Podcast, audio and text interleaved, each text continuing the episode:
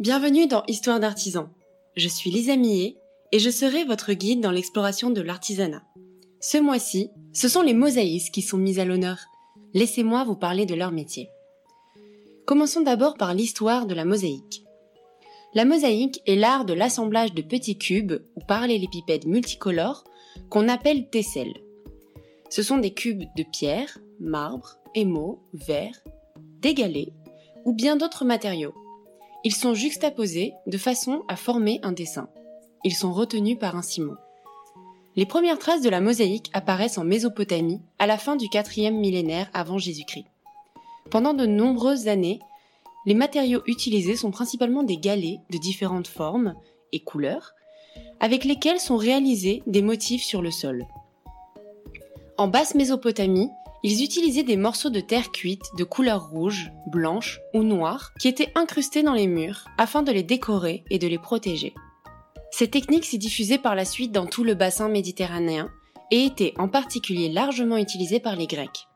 Elle est toujours utilisée de nos jours, c'est ce qu'on appelle la technique des calades.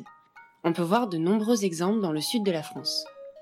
À partir du 5e siècle avant Jésus-Christ, les Grecs ont commencé à développer l'utilisation de la pierre et du verre dans la mosaïque, ce qui permet de réaliser des surfaces plus planes et plus confortables pour un usage domestique. L'utilisation de ces matériaux, pouvant être plus facilement taillés selon des dimensions plus réduites, permet d'accroître le réalisme et la finesse des motifs réalisés. On voit apparaître des personnages, des animaux, des plantes, des paysages dans les créations. L'appropriation du savoir-faire des Grecs par les Romains, l'exploitation de nombreuses carrières de marbre à travers l'Empire et le raffinement extrême apporté aux réalisations ont contribué à la diffusion des techniques de la mosaïque à l'ensemble du monde latin, de Malte à la Turquie. On retrouve ainsi sous les voûtes, les murs et les sols des bâtiments romains des œuvres d'art multicolores qui ont traversé les siècles. Les sujets de prédilection des artistes de l'époque sont les thèmes mythologiques ou historiques, souvent encadrés de frises géométriques. On retrouve les techniques de la mosaïque dans la décoration des premières églises paléochrétiennes avec pour sujet des motifs géométriques ainsi que l'iconographie religieuse. C'est ensuite à Ravenne, en Italie, au 5e et 6e siècle après Jésus-Christ, que le procédé de la mosaïque va continuer à évoluer. Cette technique, appelée mosaïque byzantine, connaît son apogée autour du 9e siècle. En effet, à Byzance, à cette époque, la mosaïque est un art très répandu. Malgré la destruction de mosaïques représentant des figures chrétiennes lors de la conquête de la ville par les musulmans, de très nombreux témoignages de la profusion de la production de Constantinople restent encore visibles aujourd'hui. Les musulmans ont également utilisé massivement la mosaïque, notamment pour les décorations extérieures des bâtiments publics, les mosquées par exemple, ou pour la décoration intérieure des riches demeures, comme on peut le voir par exemple dans les palais mauresques espagnols. Ce sont les motifs géométriques, symboles, arabesques et les représentations de la nature, feuillage, qui sont privilégiés. Plus tard, du XIIe au XVIe siècle, même si l'engouement pour la mosaïque s'estompe, cet art continue à être utilisé, en particulier en Italie, dans la décoration des édifices religieux. C'est avec l'avènement, au début du XIXe siècle, du style art déco, que la mosaïque va connaître un nouvel âge d'or. La redécouverte de cette technique grâce à l'utilisation de nouveaux matériaux et de nouveaux motifs, géométriques, floraux, va provoquer un regain d'intérêt de la part du public. À cette période, de nombreux architectes utilisent la mosaïque sur les façades comme revêtement mural dans les pièces de réception, sur les sols des halls d'immeubles, bref, plein d'endroits. Des artistes tels que Gustave Klimt, Antonio Gaudi, Marc Chagall puisent une ressource d'inspiration et apporteront à la mosaïque une contribution majeure. La mosaïque, je peux la retrouver où? Si vous avez envie de découvrir la mosaïque française, je vous invite notamment à aller voir la mosaïque romaine de l'île Bonne, représentant des scènes de chasse conservées au musée des Antiquités de Rouen, ou encore celle de la villa romaine de Séviac dans le Gers. Pour l'époque byzantine et médiévale, vous avez la mosaïque du monastère de Ganagobi, qui est une des plus remarquables avec une surface de près de 80 mètres carrés. Elle est composée de grès, calcaire et marbre. Ces motifs représentent des créatures et animaux fabuleux, des chevaliers, et Saint-Georges terrassant le dragon.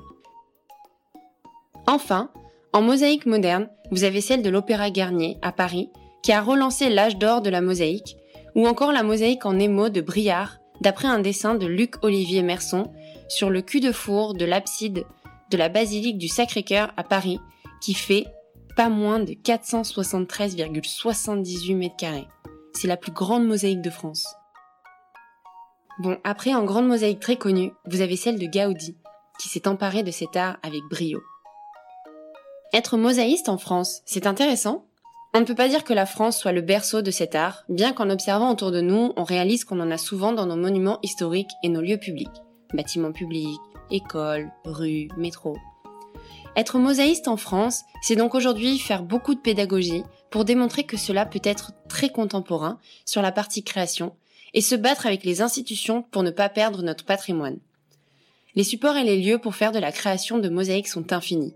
Bars, restaurants, magasins, bureaux, murs intérieurs, salles de bain, décors d'objets, de meubles. Le mosaïste travaille souvent en indépendant, surtout parce qu'il existe très peu de très grandes entreprises de mosaïque en France.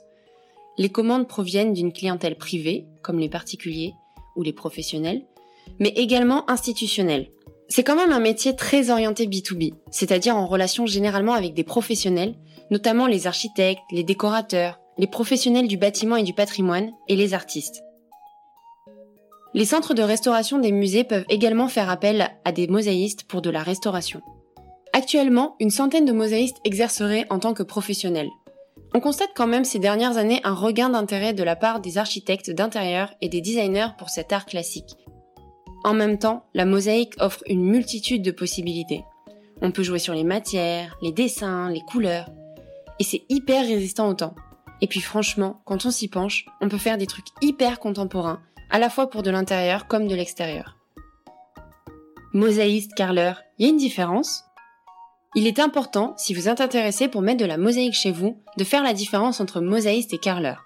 Premièrement, le carreleur ne vous fera pas de création. Ne lui demandez pas une fleur en carreau de ciment, ce n'est pas son métier.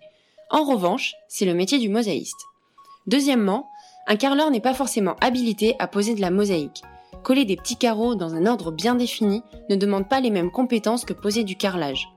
Non seulement parce qu'il ne connaît pas forcément les matières et leur interaction avec la colle, mais en plus parce qu'il peut potentiellement vous coller un carreau de travers et gâcher votre dessin. Le mosaïste peut potentiellement être celui qui va vous poser votre céramique. S'il ne se le sent pas, il aura toujours le bon contact du carreleur mosaïste, qui lui a l'expertise de ce métier, pour poser la mosaïque sous son œil attentif. Mettre de la mosaïque chez moi, ça me coûte très cher. La mosaïque est encore une fois un art qui peut voir ses devis triplés en fonction de plusieurs éléments. Le premier élément sur lequel vous pouvez travailler si vous voulez de la mosaïque est le matériau utilisé. Certains carreaux peuvent être à 50 euros du mètre carré, comme le grès cérame par exemple, et ça peut aller jusqu'à 2500 euros du mètre carré pour les mosaïques d'or. N'hésitez pas à demander aux mosaïstes un détail sur les prix de la matière et une proposition avec des matériaux plus en cohérence avec votre budget si ça pose un problème. Le deuxième aspect sur lequel vous pouvez jouer est le dessin. Plus il y a de détails, plus il y a de découpes. Ainsi, si vous voulez quelque chose de simple mais moderne, ce qui est tout à fait possible, vous pourrez également réduire le prix. J'ai personnellement adoré découvrir ce métier d'art que je connaissais très peu, et j'espère qu'il en sera de même pour vous aussi. L'échange avec mon invité a encore une fois été très riche. N'hésitez pas à me poser des questions en m'écrivant sur le compte Instagram d'Histoire d'Artisans si vous en avez. Je me ferai un plaisir d'y répondre. Vous pouvez continuer à m'aider à faire découvrir les histoires d'artisans au plus grand nombre en mettant une note sur iTunes ou en vous abonnant sur votre plateforme de streaming préférée. En attendant, je vous dis à la semaine prochaine avec une nouvelle histoire.